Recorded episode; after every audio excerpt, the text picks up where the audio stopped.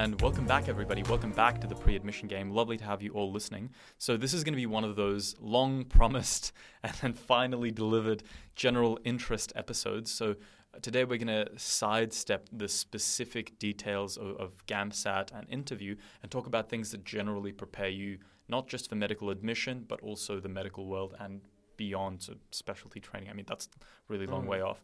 But what Mitch and I are going to be talking about today, well, uh, Mitch, do you actually want to introduce? Yeah, introduce absolutely. I'll introduce the title of the episode because I came up with it and I think it's cool. And you can tell everybody what it means because you won't know unless unless you specify. So the title of today's episode is Who's Who at the Zoo.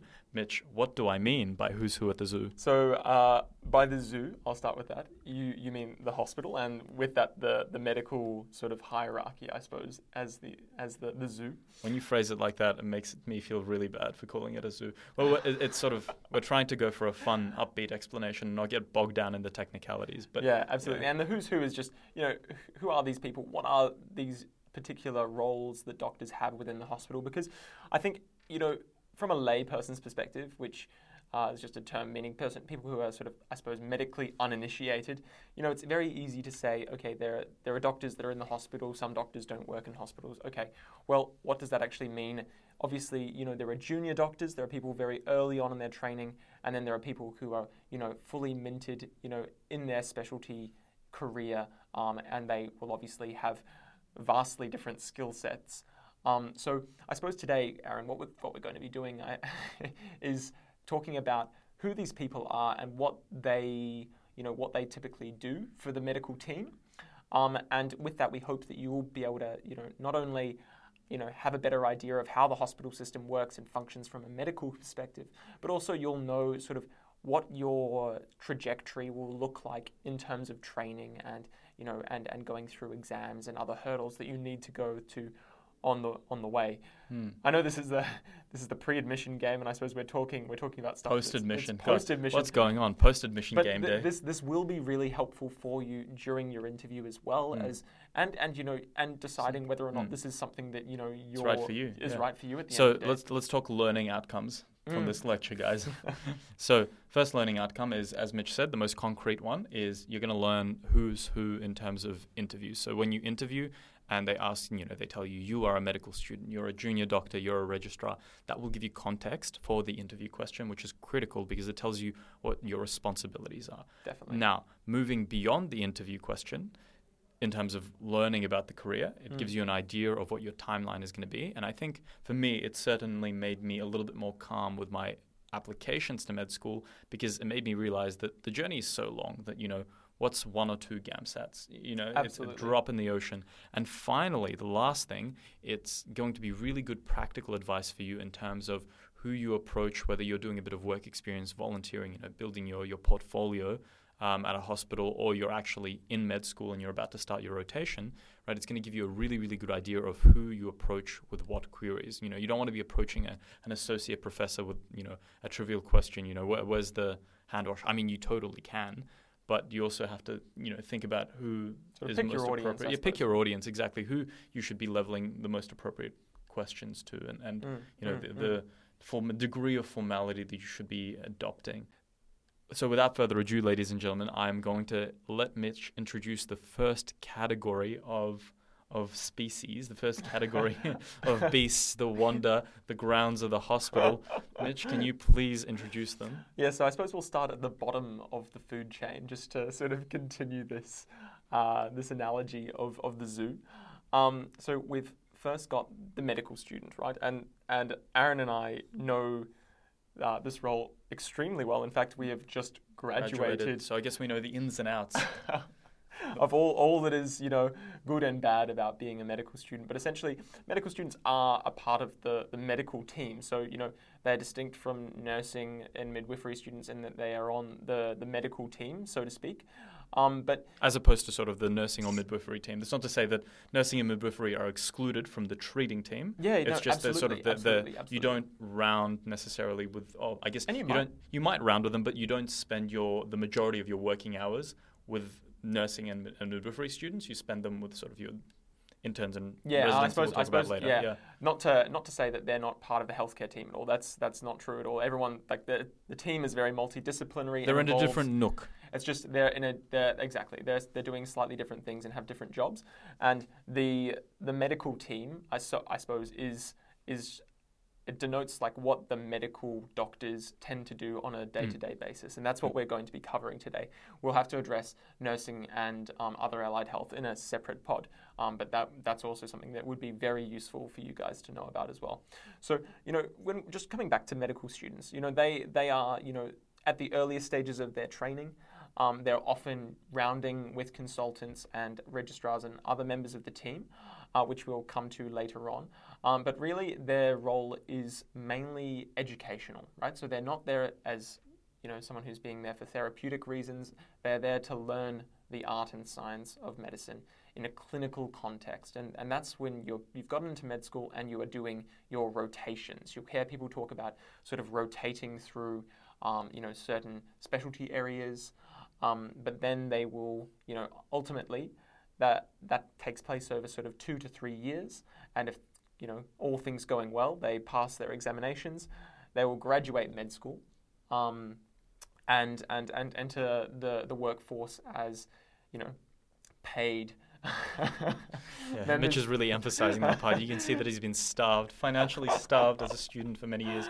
But uh, I guess before we move on to th- they're becoming interns, so the medical students, their rotations. Okay, so what is a rotation? A rotation is a period of time that you spend attached to a particular team or department in the hospital. Mm. Now, there are mandatory rotations each medical student must complete. You must complete a rotation in the emergency department. Mm. You must complete a rotation in surgical and medical departments, respectively.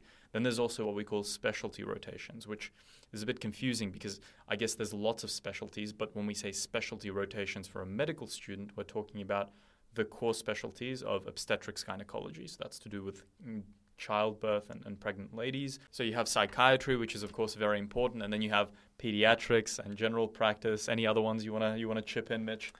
So we've we've covered psychiatry, pediatrics. The, another important one would be obstetrics and gynecology, which mm. of course is um, sort of pregnant women and the and, complications and, associated with yeah, that. Yeah, exactly, and their and their newly born babies. Right. Um, and and gynecology obviously is just women's health. Mm. Um, and really, they, they would be the main the main ones sort of specialties. Yeah. Obviously, there are many more. You know, the cardiology. The, every organ pretty well has mm. a specialty associated with it, and you can rotate through all of these throughout your medical sort of studentship. But of course, you know, there's no compulsory cardiology rotation, no. whereas there is a compulsory psychiatry and, and women's rotation. So you, you can't get away from those, um, fortunately. I, I think very, mm. very important. And, and sometimes we try and, and duck out of the more complicated stuff, but we can't to qualify. Um, and of course, what, what does a medical student's day look like? Well, you arrive in the morning a little bit before what we call the round, which is the, the big meeting when the medical team goes and visits every single patient. And you arrive a little bit beforehand, you print off the notes for every patient, or maybe you look at, at the computer notes, and then you go on the round with the team. And, and what do you do during the round, Mitch? What have you done in the past? I mean, it, it, it would pr- probably depend on where you are in your medical sort of student training. Mm. Uh, you know, people that are more early, you know, maybe sort of second and third years, depending on, you know, if it's a postgraduate or undergraduate course, obviously.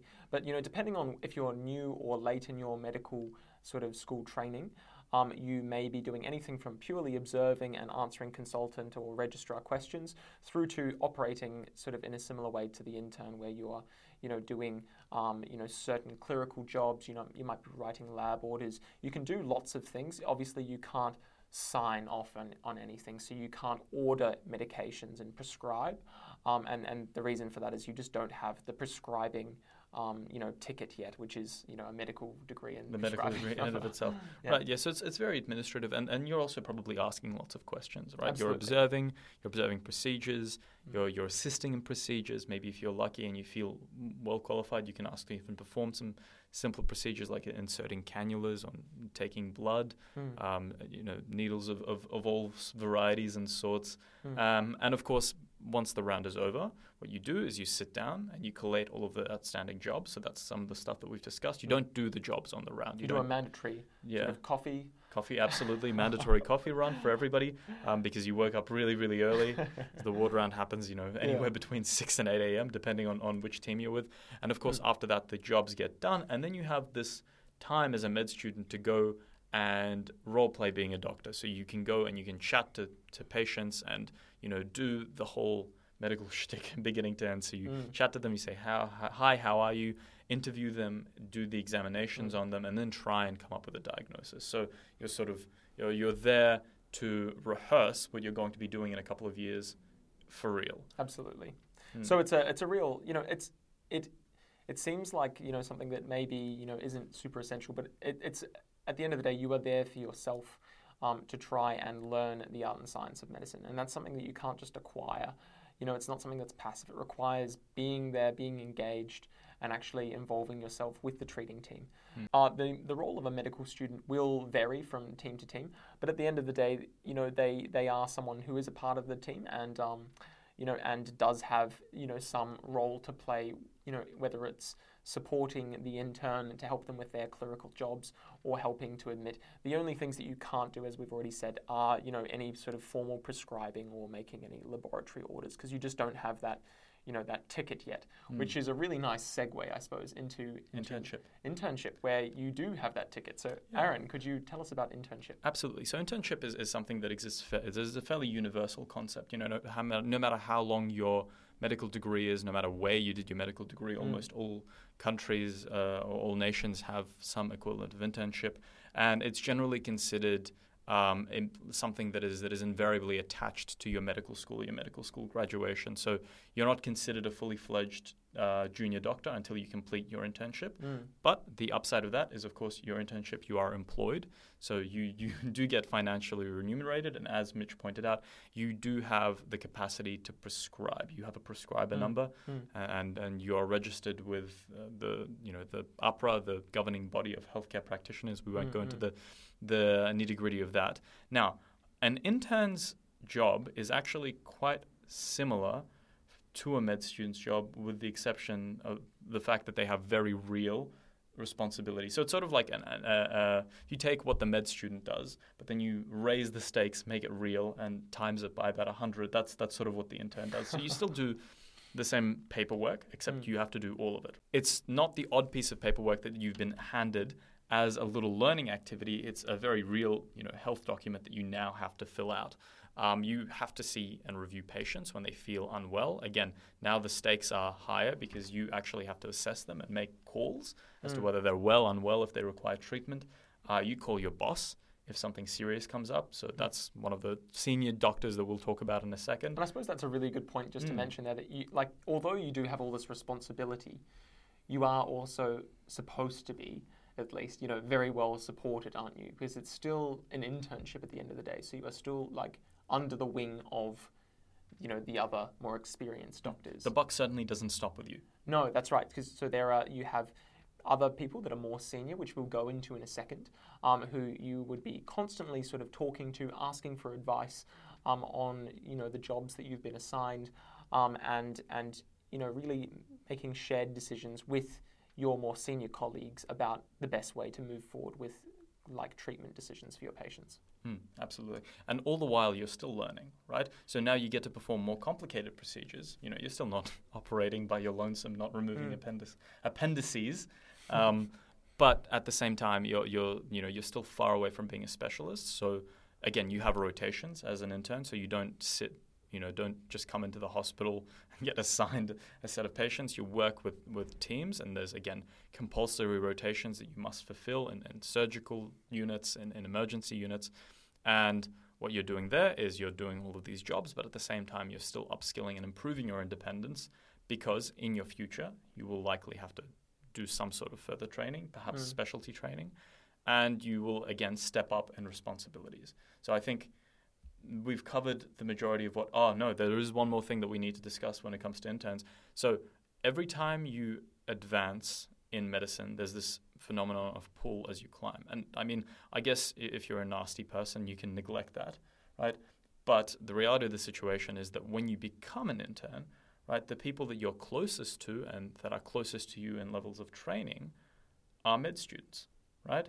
Mm. So you become this intermediate between med students and the more senior doctors. So it sort of becomes your responsibility to, I guess, mentor to some degree the medical students and, and support them and, and make sure that they have something to do and that they feel directed during the day.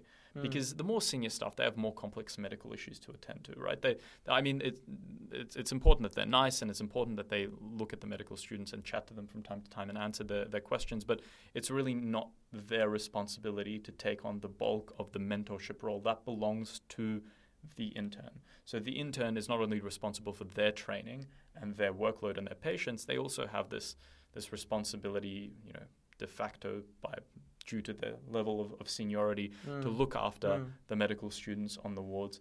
And I've had a fantastic experience with with interns sort of mentoring me, and I'm sure you have as well. Yeah, Mitch. Absolutely. Okay, so we've we've I think we've we've pretty much covered internship, and absolutely, Aharon and I look forward to our respective internships next year in twenty twenty-two. Ah, yes, indeed. We'll tune in for a podcast in a couple of months when everything crashes and burns when and we're complaining. Yeah. You know, we're uh, like, oh God, just to be medical students forever. But no. But uh, so the the next sort of stage in training, and that would be, you know, roughly a year after your internship. So it's actually quite, you know, well demarcated, that internship, all going well. I mean, I haven't heard of an intern who hasn't proceeded to becoming fully registered as a resident, you know, after that. Hmm. Um, but, you know, so the idea is... So that's what they're that called, by the way. So when you finish your intern year, the next year after that, if you, you know, if all's well and good, hmm. you become something called a resident, a resident. or an H M O. Yeah, or a, so a house medical officer. Yeah. There's, there's some controversy, I think. House medical officer, hospital medical officer. Yeah, I, right. I never, I don't actually know which one is right, so we're going to call them H M Os. We'll leave it ambiguous. But and yeah. that's not to be confused with House, the series, because... How, yeah, yeah, House is certainly not an H M O. No. He's, he's far beyond that. But yeah, so so a resident and an H M O, some form of medical officer, these, these are the same things, and you become an H M O or a resident immediately after you complete your internship, so mm. one year after. So as in you complete your internship, it takes one year, and then you become an uh, a, an H M O. And that at that point, you would be considered sort of a fully registered doctor, wouldn't you, in some yeah, ways? You're, you're a fully registered junior doctor. That's right. So, you know, not not a specialist, not a, um, you know, not a consultant, not... Not, not like a provisional junior doctor. That's right. You are a, you are a, a sort of, a, I was going to say fair dinkum, that's an Australian sort of slang term for those for abroad. Those, for that one percent of Irish listeners. Yeah. yeah, yeah. But, so you would be, you know, a, a house medical officer or... A, whatever whatever, whatever H M O stands for. Yeah. So you're, you're a resident essentially. And traditionally, they're called residents because they used to live in the hospital, right? Um, you know, now we have, uh, you know, safe, houses. Safe, now we have, now we have, you know, safer working conditions, at least in Australia. Sorry to those listening in the U K that still have to live in, in the hospital. Is that? No, I'm not, I'm no, not, I'm not exactly so. sure. Yeah. But the but the the point is that we, um, you know, gone are the days where people actually live in the hospitals throughout their residency, um, but it's still sort of called a resident um, to pay homage to that sort of period of, of medical um, practice. Mm. Now, Aharon, how is sort of the, the resident's job different to that of an intern? Yeah, so I think, uh, think of it this, t- uh, this way. It's like a staircase. Every time you advance a year, um, you... increase the responsibilities that you can take on. Mm. Um, certainly in your junior years, this is more true than the senior years. In the senior years, it's more about exams and qualifications. But the leap between intern and R M O is uh, allegedly, you know, they come back to me in three years, a, a significant step up in responsibility. You become a lot more independent in your practice. Um, you take on more complex duties in the hospital, so more complex procedures. You are exposed to specialties and avenues Of, of care that are probably beyond the reach of the intern. So, for example, if you're interested in things like intensive care, anesthetics, mm. that's when those jobs begin opening up when you're sort of in your in your second, third year out yeah, of right. medical school. So remember we were talking about those specialty rotations that you were doing as a medical student. Well, that doesn't stop. You know, as an intern, you still take on rotations, um, and they're commonly more general in nature, and they're similar to the ones that you were doing mm. as a medical student. Now, when you're a resident, it's sort of... You still have rotations. Ev- but everything becomes sort of fair game at that point, doesn't it? Because mm. you can take on sort of I C U rotations. Yeah, like an intern, rotations. For example, can't do a rotation through intensive... Or generally can't generally do, they can't, can't do yeah. a rotation through an intensive care unit because it's a little bit too advanced for them. Mm. But an R M O or an H M O or resident, whatever you want to call them, actually can do that. They can apply for that job. Having said that, though, residents still rotate. So the only type of doctor that stays in their lane, so to speak, is a specialist. A specialist sees, you know, their specialty patient. An anaesthetist works in anesthetics. Mm. You might notice that an H M O doesn't have any particular specialty attached. There's, there's no like specialty attached to any mm. of the the le- uh, the words or letters in, in that title. Therefore, they rotate through. They have a preference as to where they rotate through. Mm. But at the end of the day, it's it's a game of it's a bit of a tug of war between the person and the hospital because everybody has interests. And I think that's that's a really good point to mention, sort of the differentiation of a doctor at that point, because you know interns are all by design general, so they're able mm. to do all like the major, you know, general rotations. But then as you become a resident, now we're starting to see people who sort of have a surgical interest, say, doing predominantly or almost exclusively surgical rotations. And the people who, say, want to become physicians, you know, the more medical sort of side of medicine, you know, they will do medical rotations. You know, they, these things would be like cardiology, respiratory, um, you know, gastroenterology, these types of rotations that would lend themselves to towards being, you know, more specialized, but not necessarily down one particular lane, as you sort of said, Aaron, like they're not specialists per se, but they are doing more rotations of a specific, like of a general area.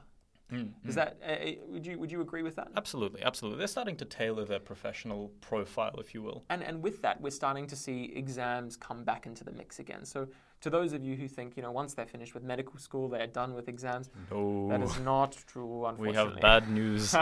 So, you know, that this is in residency, and it's typically, you know, in, in sort of second, third years, particularly with those going down surgical or general sort of medical, so physician paths, where they start having to do specialty sort of entrance exams. Now, we won't go into the particulars of that. It's sort of beyond the scope of this, but, you know, it's it's good to know that, you know, that you are starting to differentiate, I suppose, at this sort of stage in your career. Hmm, absolutely. It's also the stage in your career where, because you're sort of differentiating, you start to think about all the other things that you could do to supplement your training, right? So we're thinking about, you know, what research projects are you participating in? Mm. Um, are you doing additional diplomas, like a diploma of ultrasound, a di- you know, a master's in psychiatry? You're sort of you're you're diversifying your knowledge base, mm. and much like in med school, you quickly learn that that a lot of the training and a lot of the education that you uh, require as a doctor, because it's an apprenticeship essentially, it's very self-directed. You have to go out of your way and, and actually look for the appropriate qualifications that build your resume and make you qualified for the job. Right? Yeah, totally. It's it's not, you know, it's not like you, you cruise through, you know, medical school is very, very fixed. You're like, today we have a lecture on this. Doesn't really happen in the hospital. There's some training that is provided, mm. but you have to be very, very independent. And sort of your this this R M O situation, it doesn't necessarily last for a year. Like it, it's you can it can last as long as you want, mm. right? Theoretically, you can stay in R M O for life if you want. That's a, right. We a call career, them career exactly career, career medical, medical officers, and it's it's a great gig. Um, many people choose to do that. Mm. However, as mentioned previously, this is a junior doctor, relatively junior, maybe mid-level doctor without a specialty, mm. right? And they still lack a little bit of, of the independence that specialists gain, and, and certainly, I mean, a little bit of the financial re- remunerations as, remuneration as well, but it's not what this podcast is about. So these career medical officers, right, or just R M Os, sort of stay in their lane for as long as they want. Now, Mitch, what do you actually have to do to make the transition between R M O and the next step? And the mm. next step is, is known as being a registrar. So what, what do you have to do to go from A to B? Yeah, I mean, it, so it de- totally depends on where, you know, which specialty you're you're mm. going into. So I suppose that that is the, the, the key point there. You're at the point where you say, I want to apply for a registrar job. You're effectively kind of differentiating um, to your to your trajectory of what you will inevitably sort of become as a consultant. So if you are, you know, becoming a, a physician, you will become a medical registrar. And then you will start the exam pathway and the trajectory towards becoming a physician. If you want to be a surgeon, you will do the same thing, but in surgery. And um, I suppose the same goes for crit care with anesthetics or I C U. Crit or care for the uninitiated is critical care. It's anesthetics, intensive care, um, I guess E D, emergency department work. Yeah. Yeah. So at this point you are kind of committed to your specialty track in some ways. Of course, you can you can go back and you can do other things, but you know, if you if you do want to, you know, I suppose optimize your your your way of training, um, and we are trying to keep it simple for you today. You know, just sticking. This with is a very one. reductionist approach, yeah, I think, absolutely. and, and that's. For everybody's benefit. For everybody's benefit. For your benefit, and so that we don't say something way out of line. So the the essentially they these people have s- picked a specialty. For instance, they might have decided they're going to do surgery, and they've applied for a registrar job. And what that means is a consultant, or a group of you know consultants in a department or in a college, which is the big you know organizing bodies of the big medical specialties, have agreed to take you on and and train you to become a consultant. So, you know, whether that, um, you know, depending on that specialty, it will be different. Um, but essentially, you are committing yourself to a specialty, and a college or a department or a group of, you know, specialist doctors are saying, yes, we are happy with this person, and we are going to train them mm. in a particular specialty. So the way I like to think about colleges, because it's a very confusing concept, I mean, especially for, for, for me, sort of looking into this and into the mm. future of my medical training, is I, I sort of envision them as a bit of a, a university society, a university club, right? You can always attend a very the exclusive. Events. Very exclusive. Very ex- you can always attend the events, right? I mean, you can go on their website, look through mm. all of their documents, whatever. But if you want to become a member, and you have to become a member of a college of, of say, anesthetics to become an anesthetist, mm. right, you have to apply to the exclusive club. Now, what happens is when you apply to the exclusive club, there's two parts to this. First of all, the club has to look at your resume and say, yes, you have the qualifications to, mm. you know, join our, our exclusive club and begin training as an anesthetic doctor. God, I had a hard time with that word. As an anesthetic doctor, you can begin your training. You can transition from being an R M O to a registrar anesthetist, right? Registrar means trainee, anesthetist specifying which training college, right? So it's resume dependent, mm. right? Now, your resume contains lots of things. It's how many years you've worked for, what other qualifications you have, your references from the people that you worked with at the hospital. Mm. So it's very, very multifactorial. And I believe there's an interview as well. So you have to pass Definitely. an interview. So That's, there's, yeah, mm. I mean, and I suppose it goes without saying that it is highly competitive. So this mm. is, I suppose, but if you if you if you thought, you know, you're in the pre-admission game, so you're about to get into medical school, or you're trying to get into medical school, you'd be thinking, oh, this is really hard, really competitive. Now, if you're going down a competitive field, you know, that it's it's going to be the same sort of level of anxiety and challenge again. You know, this is probably the next big hurdle in your professional I mean, career. Not if you're an absolute champion. I'm not, if you're, not if you're like Aharon. Yeah. No, no. So the way you definitely think about this sort of anxiety, I, I don't I don't want to turn this into a, like a fear factor episode, but yeah. um, Mitch is absolutely right in the sense that it's nerve-wracking, because think about it this way. First, you were filtered out based on your A T A R to attend, you know, whatever degree it is that you studied at university. Then you were filtered out based on your GAMSAT G P A and interview to be a med student. Mm. Then you were filtered out based on your medical school performance or your, your internship performance to work at a particular hospital. And now the creme de la creme of whatever group you, you associate with is going to be filtered out to apply for this limited number of training positions. Mm-hmm. So there's been a lot of filters, right? So it, it's it's quite tricky, right? And I mean, the general consensus is if you are trying, you know, working hard, if you impress the people that you're working with, if you have a great resume, sooner mm. or later you'll get in. But that's not to undermine the fact that it's incredibly challenging. Mm. And if you don't get in the first time, you do more time as an R M O. So you stay as Very a junior much. doctor. You you keep picking your sort of uh, the the rotations that you want to do. You keep training, so you're still moving forward. And you're still and you're still making an income, and you're still, and you're, and you're still learning. So it's not all bad. It's just. It's in terms satisfying. of professional development, yep. I suppose you're kind of treading water in a way yep. as a J M O, mm-hmm. waiting to get onto that registrar yep. sort if of... That's if you want to specialize. That's right. right. That's right. right. And the programs are of different... Ver- you know, there's varying def- levels of difficulty. Some programs are in dire need of trainees, so we know that psychiatry is a rapidly expanding field mm. where they're in desperate need of, of qualified psychiatrists. Because we woke so up one day and re- re- we were like, wait, uh, maybe people psychiatry, have mental health issues. Mental health, big problem. Maybe we should fix that, right? So, so they're because they're they need a bigger training pool, mm. right? The the competition will be less, not because it's less hard, not because they're less selective, but simply because there's a bigger training pool. Yeah, it's. I mean, right? it's ex- it's a supply demand mm. curve, isn't exactly. it? Exactly, it's literally supply and demand curve, and then you know you, you go to sort of the opposite end of the spectrum. Funnily enough, still to do with the brain, But if you look at mm. neurosurgery, right, incredibly competitive specialty, incredibly difficult, challenging to get into, simply because uh, the the surgeries are so niche that perhaps the supply-demand curve is skewed the other way. So mm. you can, you know, potentially get into a psychiatry program, and I'm going to pull some numbers out. So please, if the college is listening to this, I, I really hope they're not. Don't don't sue me. Don't don't judge me for pulling random numbers out. I'm mm. just a finally a medical student. But from our perspective, and, and for our sort of very junior listenership, you know, proverbially speaking, you might have uh, you know a one attempt, two attempts, and get into psychiatry. Whereas neurosurgery, you might have to t- try you know seven times, eight times. So you, you'd spend a, a few more years as an mm. R M O if you were a neurosurgery hopeful than if you were a psychiatry hopeful. For For example, again, hypothetically speaking, these are this is you know this is not training advice. This is uh, not not specific to you mm. or your resume or your performance. This is just a general illustration of how the system works. Definitely, and and that's not to say that you know because something's more competitive, it's necessarily better or whatever. It no. just means that there are less positions available, just which an economy. Naturally makes things more competitive.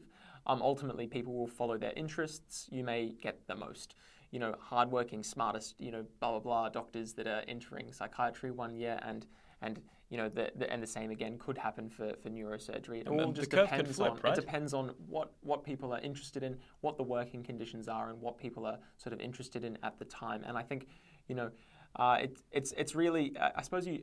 At the end of the day, people need to just follow their passions. And this is all, you know, very far down the track for, for, for all of us. And my, I mean, Aharon and I included at this point. So um, I suppose, Aharon, if we were to sort of talk a little bit more about, you know, what the day-to-day functioning of a registrar is, Absolutely. What would you sort of say they do? Yeah. So so a registrar has another name in the hospital, and it's a very important name uh, that I think I only I only cottoned on to the meaning of uh, in, in recent years. And they're called the clinicians, right? So The the level above a registrar is called the consultant, right? Mm. And you can tell the difference even from the name between a consultant and a clinician, right? So the job of a clinician is to do the clinical duties. And what that means is in the morning when you arrive as a medical student to your ward round, it's likely that the ward round will be led by a registrar, mm. right? So they sort of do the bulk of the medium to high level medical or surgical work Mm. under the supervision of their seniors. Under so the consultation. Consultation, exactly, the consultation of their seniors. If we had to bring an example in from another industry, I mean, maybe some of you have watched Suits. Think about mm. it this way, right? There are junior lawyers and there's partners in the firm. The partners might do things like select the cases. They might do some of the more complex client work, but the bulk of the work is done by the lawyers, right? Mm. So it's it's really that that is the job. That's the majority of the job. Like if you mm. think about the majority of things that are done in hospital, physically done, not, not the thought work necessarily, that you do a lot of the complicated thought work, but a lot of that also falls to the consultant. But mm. most of the work that is done by hand in terms of the... the sort of mid- the workhorses. Mo- workhorses, exactly. So sort of uh, a bulk of surgery, a bulk yeah. of the sort of diagnostic work or, or standard diagnostic work mm. in the hospital, um, the, the sort of routine cases, they would be heavily registrar dependent for mm. two reasons. First of all, because registrars are incredibly qualified doctors. They're, they're basically specialists, specialists in training. Um, and, and they're Depending very on where good at they their are job. In their training. Depending on where they are, but very good at their job, very experienced doctors. And the second reason is because on the journey, on the, the route to becoming a specialist consultant, mm. to becoming a, an expert in your field, you have to have a certain number of patients and cases that you've seen. It's kind of like uh, an airline pilot has to have a certain number of hours before they can pilot mm. an airplane.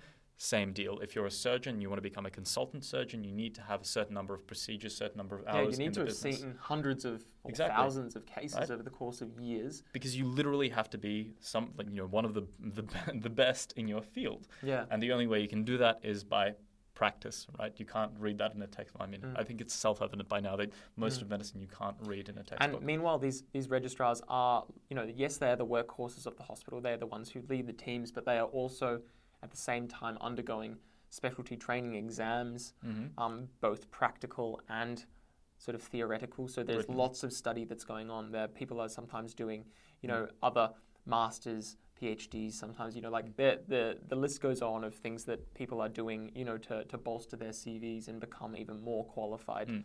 at their, you know, given, um, you know, in their given interest. So yeah. it's a really, really busy, grueling time of training, mm. the registrar period. But having said all of this, the registrars are usually, funnily enough, um, you know, for, for all of you aspiring and, and current med students, uh, some of the best teachers in the hospital, because when you become a consultant, and we'll talk about this in a sec, you're sort of very specialized, you're very focused on your research, you're very focused on your interest. You know, you've fulfilled your sort of life life dream and you have your own priorities. A registrar is still in training, and that means they're at the peak of their accessible knowledge, if that makes sense. So they're, mm. they're not, you know, experts in their field yet, but they are at their peak exam readiness. And that, that sort of makes sense, right? Exam readiness is not quite the same as being an expert in your field. Mm, that comes absolutely. a little bit later. So because they're at their peak of exam and procedural knowledge, they usually, depending on how stressed they are, of course, and how much time they have, like to teach.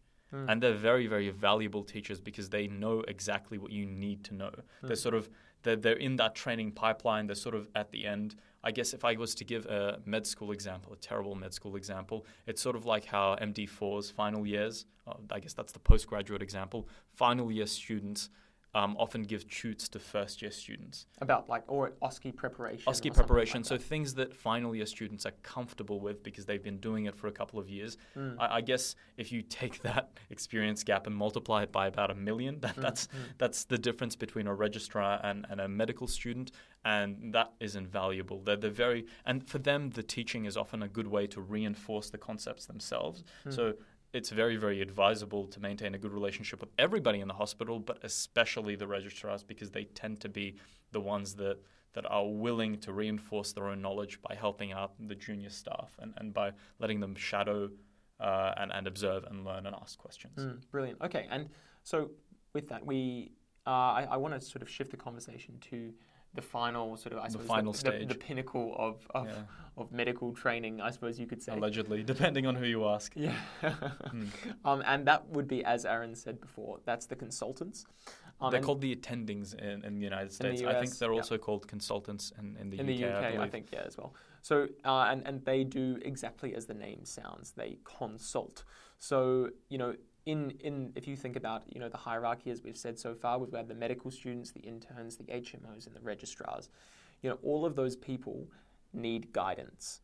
And the consultants are the ones who have amassed huge amounts of experience over many years, and they are the ones who can give advice to all of these people, particularly to the registrar, who is, you know, under their sort of purview. They're the ones who are directly being, supervised. They are training the registrar, so to speak. So they would be consulting the registrar on any complex cases that the registrar wasn't yet comfortable with. Hmm. So I guess, again, come back to our uh, apprentice parallel. Think about it this way. The difference between an apprentice plumber, a senior apprentice plumber, and the master plumber. Mm. Like the master plumber, plumber might talk to the client. They might explain exactly what needs to be done. They'll put together the plan. They'll, you know, put together the material list. And then when they arrive on the site, the apprentice begins executing the plan, and the master plumber supervises them. They look over their shoulder, or if something tricky or complicated comes up or critical comes up, they will take over. But as a general rule, they are there to supervise and plan and execute. So that is their role. So that, in a sen- in essence, is the nutshell. And I mean, and I suppose they would be yeah. the specialist, right? The specialist, so when you think yeah. of it, the medical specialist, mm. that would be the consultant. Yeah. And that's the same as a G P. You know, when you go and see mm. your G P, um, they are at a consultant level as well, and they yep. may also have, you know, registrars that are in the outpatient setting, so out of the hospital, mm-hmm. who are learning from them as well. But uh, you know, the consultant is considered the pinnacle of training, and they have they have their letters, so to speak. Yeah. Um, so they are, they are there sat to, all to their be, exams. They've sat all their exams. They've finished all of their training, and at that point, you know, they are able to, you know, advise all of the people that look up to them, you know, as they move through through their own stages of training. Hmm. And you know, after that, there's plenty of other things that we can talk about, but won't, because they're just, in, you know, they're so far away. They're they're almost irrelevant. You know, mm. things like PhDs, professorships, that. Subspecialties. You know, subspecialties are light years away from, from me, me and you, Mitch. Um, and then certainly from you guys. I mean, we're pretty much on the same level. Relative to, to sort of professorship, I think Mitch and I are on the same level. We are practically in the pre-admission yeah, game. Yeah, yeah, we, are, we are in the pre-admission game with uh, along with you guys. So uh, don't even worry about that. But today's episode of Who's Who has essentially given you guys a view of the landscape. This is what the hospital staff looks like. this is who you'll be meeting when you arrive at the hospital during your clinical training, and also who you will have the opportunity to discuss during your medical interviews. As usual, thanks so much for tuning in. We really hope that it's been helpful, and we hope to give you some more general interest podcast episodes in the very, very near future. And as always, good luck with your GAMSAT and interview preparations. See you soon.